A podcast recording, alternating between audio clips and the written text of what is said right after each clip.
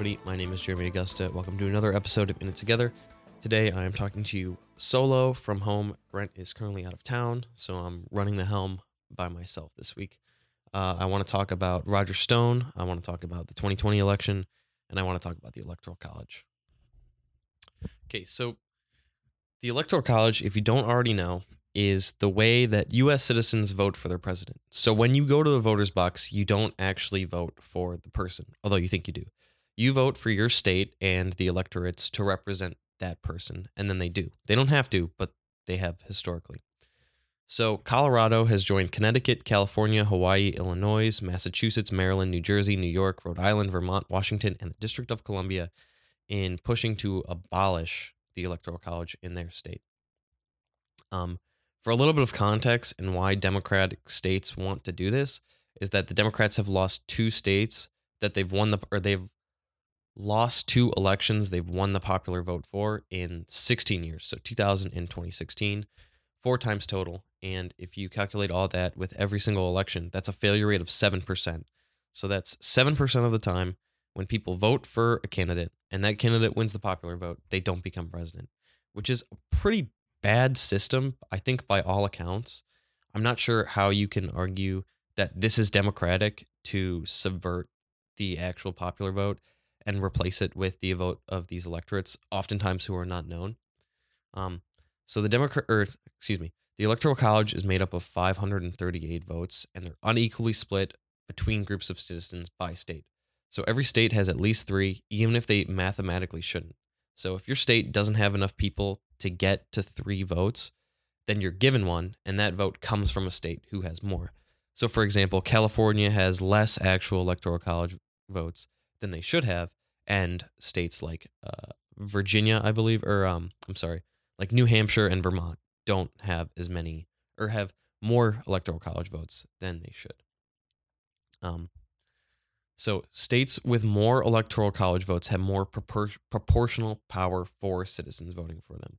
So if you're a citizen voting in Vermont, then your vote counts more than a vote from California. That's factual. So the point of the electoral college vote, a lot of people argue, is to get candidates to pay attention to small states, and it doesn't do that. So small states don't get visited by candidates, and they hardly get paid any attention to. So that's one point for the argument of keeping them around that doesn't make any sense.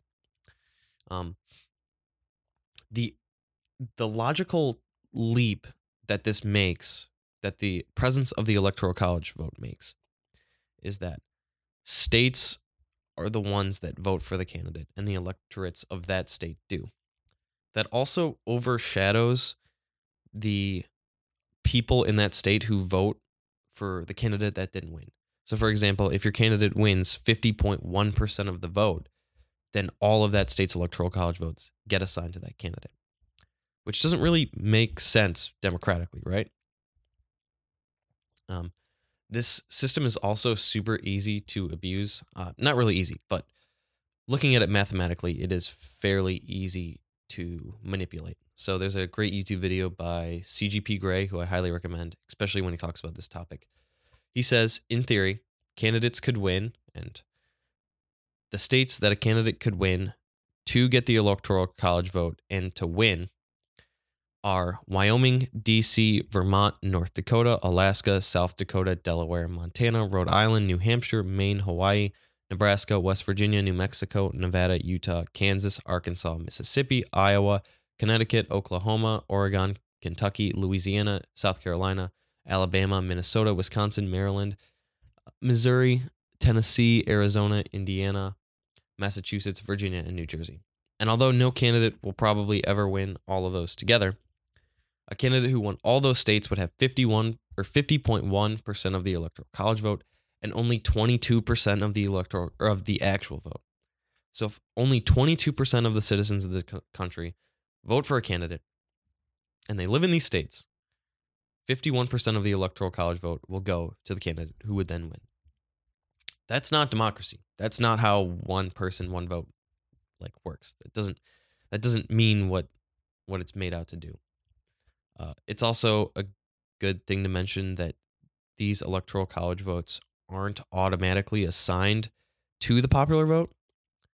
This ostensibly means that if the electorates from a state believe that the candidate their citizens have voted for is not fit to run office, they could vote independently of their voters, which is a point that I think is ridiculous. So that's equally undemocratic as having 21% of the total citizens in this country vote for someone and that person win. Like not representing your citizens the way they've told you to vote is not a good thing, and the Electoral College can currently do that. Um, what's really good about this is that even Donald Trump is in favor of getting rid of the Electoral College.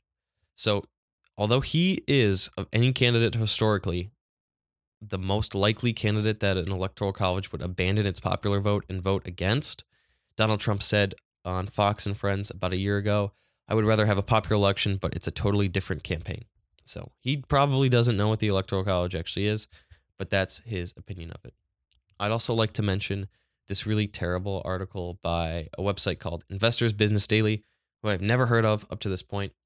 They have a really terrible fear mongering editorial that says the title is Getting Rid of the Electoral College. It would lead to the breakup of America or worse.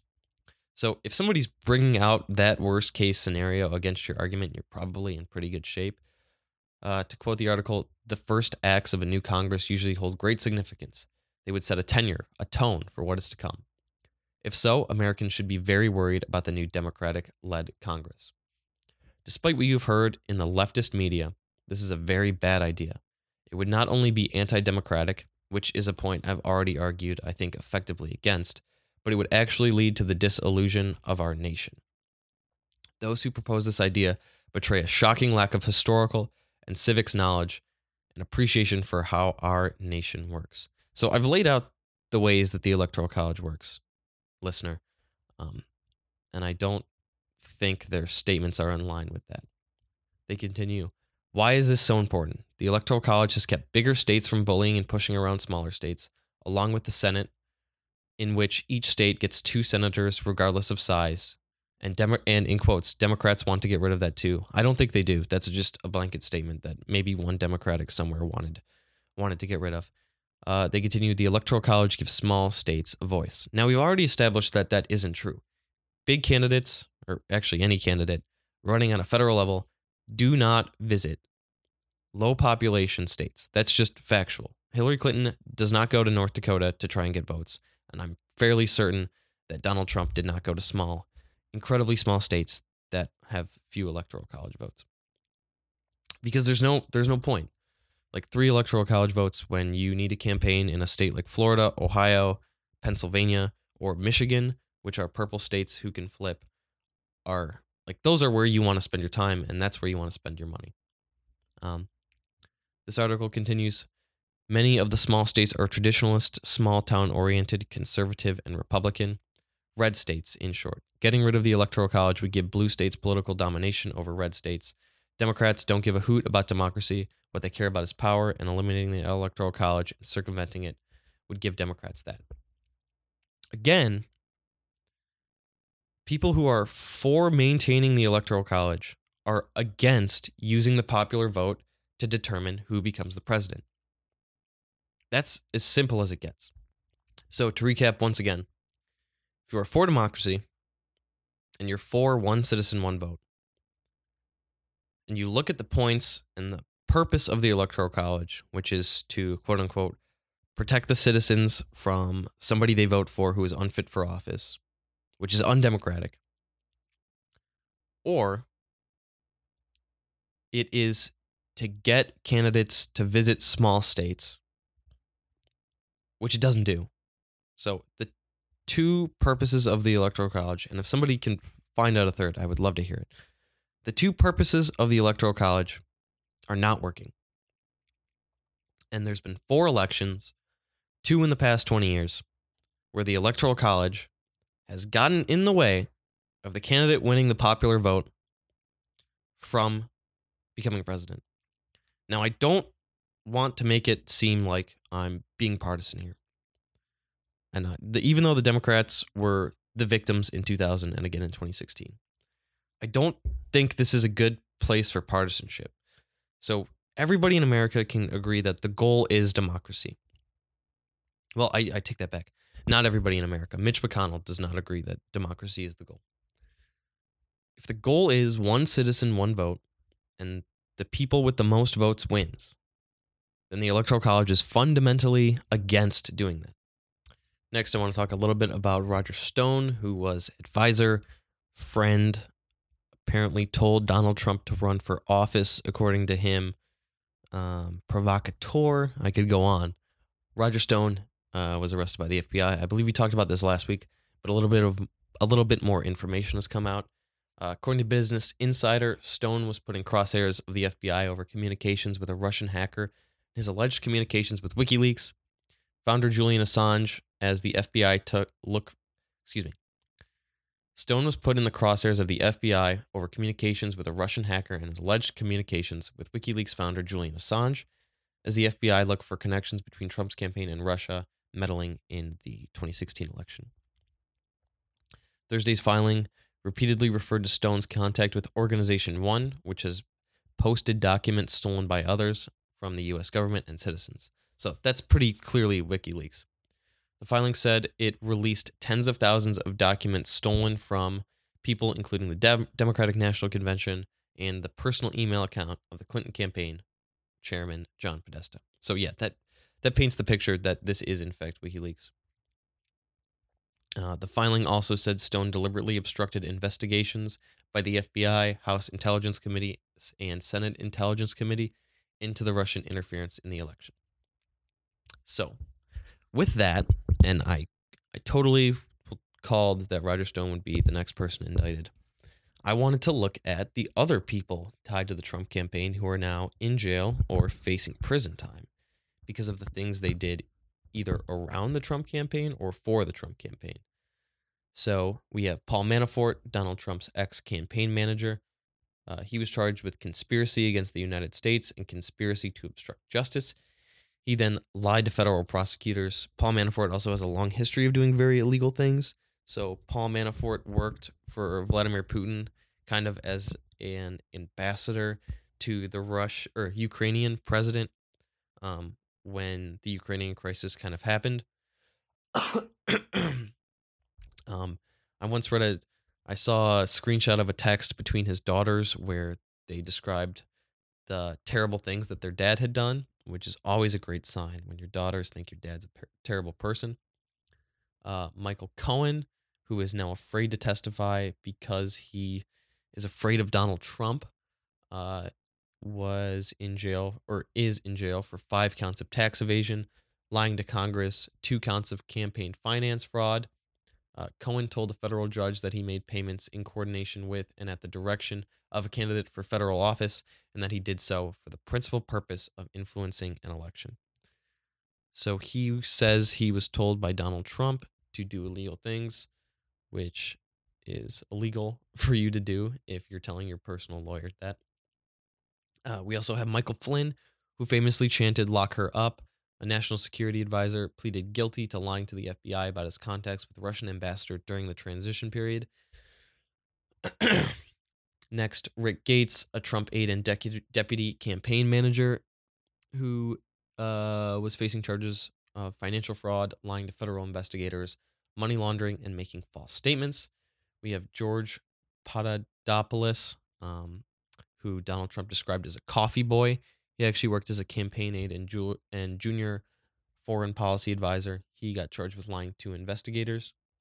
We have Alex van der Zwaan, which who is the son-in-law of a Russian billionaire. He misled investigators about a conversation he had with Rick Gates, the former Trump campaign aide. we have Alexander van der Zwaan, who is the son of a Russian billionaire. Um, he misled investigators about a conversation he had with Rick Gates, and the um, okay, one more time. Alex van der Zwaan who's the son in law of a Russian billionaire, he misled investigation investigators about a conversation he had with Rick Gates. We have W. Samuel Patterson, who's essentially a Ru- Russian lobbyist who failed to register as a foreign agent, who now we're seeing a lot of pictures of with uh, Republicans like Scott Walker and Mitch McConnell, I believe. Uh, I think it's Pattern or it's a different Russian lobbyist who contacts with the NRA are quickly coming out. Um, so there could be more charges from that. Uh, lastly, we have Richard Pinedo, who's just a random guy from California, and it's a, investigators believe he helped move Russian money around. He pled, pled guilty to identity fraud. He's basically a hacker. So those are all the people that uh, have either faced justice or will face justice in result of uh, the Mueller investigation and other FBI investigations.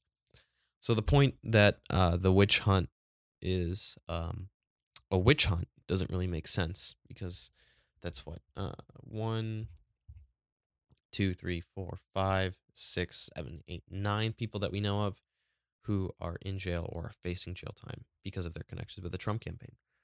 So there you go. Okay, so it's time for our weekly conversation about what Democrat has decided to join the 2020 race. This week it is Cory Booker, who has a really nice uh, logo. Out of looking out of all the logos right now, uh, I thought Ojeda's is really good, but unfortunately he's dropped out. There are some really bad ones. So Kamala Harris's uh, logo is pretty garbage. Um, Gillibrand's is really good. Uh, uh, I'm going to talk more about the logos later. I'll get to that. So Cory Booker just announced his presidency. He is a U.S. senator from New Jersey. Um, he's 49, so out of the people running, he's fairly young. Uh, he'd be a super young president actually at 50 compared to Donald Trump, who's in his 70s, Hillary Clinton, who is in her or approaching her 70s. Um, now, I'm gonna rank the candidates. Okay, so right now, looking at who's running, uh, the quick rundown of who I think is going to perform really well going into the debates is Sherrod Brown, although he's not announced his presidency or his run for presidency. We also don't know what his logo looks like. Um, number two, I'm going to put Cory Booker. He's a really great speaker. Uh, I think he'll do really good on stage, and his being in New Jersey is a. No, cut that. I like Cory Booker a lot. I think he's going to be really good on stage. I think he's a really good debater. Uh, third, I will put Kamala Harris. She's also a really good debater. Uh, Kamala Harris is a U.S. senator from California, so not a super like purple state to come from to help you get electoral college votes, but still, I think she'll perform just fine at the debates. Uh, fourth, at the debates, I'm gonna put Kirsten Gillibrand. Uh, she's a senator from New York. She's 52. Uh, great logo, as I've said. Uh, then Elizabeth Warren. I think she's going to get kind of outclassed by the more middling Democrats, and she might get poked fun at for her more leftist views. Her, along with Bernie Sanders, I think are going to be in the same boat. And I think Bernie's going to take a lot of the Elizabeth Warren voters that she would had away. The only advantage to Elizabeth Warren is she is a lot younger. Um, she's also a woman which the Democrats have been playing around with running for president. I know Hillary Clinton has been trying forever, or had been trying forever. Hopefully, she's given up now. Um, then at the bottom of the pack, we have Tulsi Gabbard, who is going to drop immediately, I think. John Delaney, who's also going to drop immediately. Julian Castro, who I think is going to drop quicker than the other people I mentioned. Castro's from Texas, Delaney's from New Jersey. Also, uh, there's no point in voting for Delaney when Cory Booker is from. oh, excuse me. He's not actually in New Jersey. He's from Maryland. Um, then we have uh, Gabbard, who's from Hawaii. Uh, her uh, homophobic comments, like blatantly homophobic comments, I think are a blatant disqualifier. And I don't know why she's really running now. Um, it seems like that's a little too fresh in people's minds for her to to come back from. Um, oh, G- uh, Gillibrand is from uh, New York. I think she's going to be good, but I think between her and Booker and these groups of East Coast Democrats, I think Booker is the standout among them. I think Booker and uh, Sherrod Brown, if he decides to run, are going to be the two standout candidates. Now, more importantly, I want to break down the logos for each of these candidates and rank them. So in first place by a mile, we have Gillibrand's, who's simple. Uh, it's got just the right amount of color. The font's great. The kerning's great. whoever Gillibrand's graphic designer is needs a raise because damn, that is good. Uh, Bernie Sanders, I'm gonna look up real quick because although I have it on a shirt, I don't currently have that shirt on, and I forgot what it looks like because it's been about three years. Uh, yeah, Bernie Sanders logo is classic. It stands out. People recognize it. It's just the clean baby blue Bernie with a red line underneath it, and then if he's running for president, uh, nice 2020 centered. I think that's a really great logo. Uh, third, I'm looking at these. Mm, I'm gonna go Julian Castro's because Julian Castro's is his name in a box. One nation, one destiny. That's a great slogan. Puts it right there. Uh, there's a little uh, light blue accent over the A in his name, which is really great. The choice of using his first name rather than his last name is interesting. I think the Castro name might be a turnoff for some people. Uh, so I think the Julian is a, is a good move, but I'm worried uh, that name recognition is his issue, and him running with his first name of Julian might not be the best. Behind him, I'm gonna go, yeah, like that. Cory Booker's is pretty good. Cory Booker's has it's divided 50-50. It has Cory in a red box and then 2020 in a blue box. I'm not sure on the colors on this one. Um, the Cory is white, the 2020 is black. It's okay. Uh, I think his ads really make up for it. I saw one of his ads today, and it was it was clean. This website's clean too. Cory Booker, you got a great website, man. You can tell he gets a ton of donations, some from the pharmaceutical company. Uh, behind Booker, we have the little known Pete Buttigieg. I'm saying that totally wrong. It's spelled B U T T I G I E G. Uh, I don't think anybody with the word "but" in their last name could ever become president. But his logo's pretty good. He has the Pete really big, which you should definitely run with if your last name had, has "but" in it. Uh, a lot like Elizabeth War or not Elizabeth Warren. Sorry, Gillibrand's. Uh, super simple, strong lines. I like it, Pete. He doesn't have a website for me to critique yet, but if he did, oh, he does actually have a website. Let's take a look. Oh, this website sucks. Nah, Pete, you need a better website.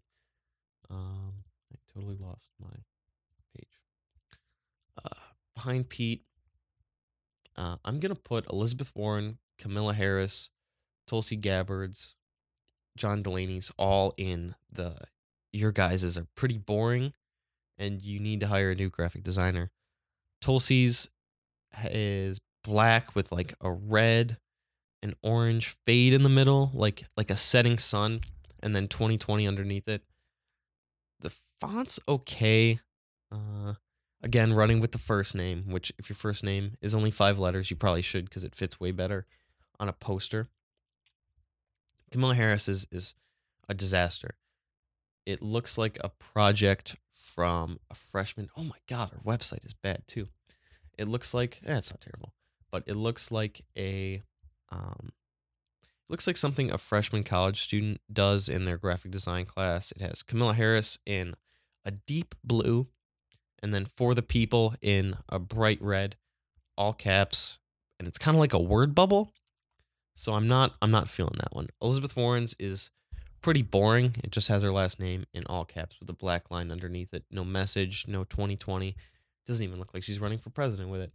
So I'm going to put that in last place, I think. It's the last place tie between Warren and Kamala Harris. Delaney's is pretty meh. It has his name in a like a navy blue with a red and light blue stripe through the D because uh, he's a Democrat. Get it? For president in 2020. You don't need to put the for president, John Delaney. We know what the 2020 means. So there it is. That's your definitive ranking of the logos for people running in 2020. Ojeda's was really good, but unfortunately, he's no longer running. Um, yeah, his was like an O with red and blue and an eagle in it with wings. It's really, it's pretty badass, honestly.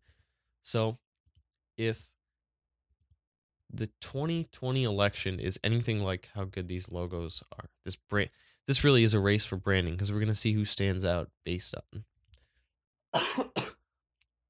We're quickly going to see which candidate stands out. I think mostly based on how they present themselves at the debates, what their ads look like, what their branding looks like, and where they position themselves in the Democratic Party. So, all the way on the left, you have Bernie Sanders, then you have Elizabeth Warren. Then I'm going to put, I don't know who to put. The rest Kamala Harris, Gillibrand, Gabbard. Uh, I'm going to skip Delaney and Castro and Buttigieg because they're non they're non-starters. So Booker, Gabbard, Gillibrand, and Kamala Harris are all pretty towards the middle of the Democratic Party, I think. Kamala Harris is kind of playing with the AOC wing. She's kind of praised AOC here and there, which I think is a really good way to lead yourself into the more left side of the Democratic Party. Sherrod Brown made some comments about uh, striking the balance and appealing to progressives and the working class, which is a really good message to send. Sherrod Brown's from Ohio. So I think he's going to be better than all of these other candidates at getting the Rust Belt states like Ohio, Michigan, and Pennsylvania. These are areas that Democrats absolutely have to win to get, as I've mentioned before, the electoral college votes. Really, that that is where you need to focus your campaign. And if Sherrod Brown can get Ohio, that's a really great start.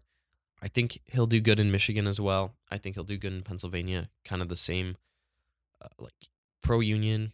Um, don't talk about gun regulation type areas. That's where I think uh, these candidates need to shine, and that's where I think people like Cory Booker from New Jersey and Sherrod Brown from Ohio are going to shine out and really beat their competition.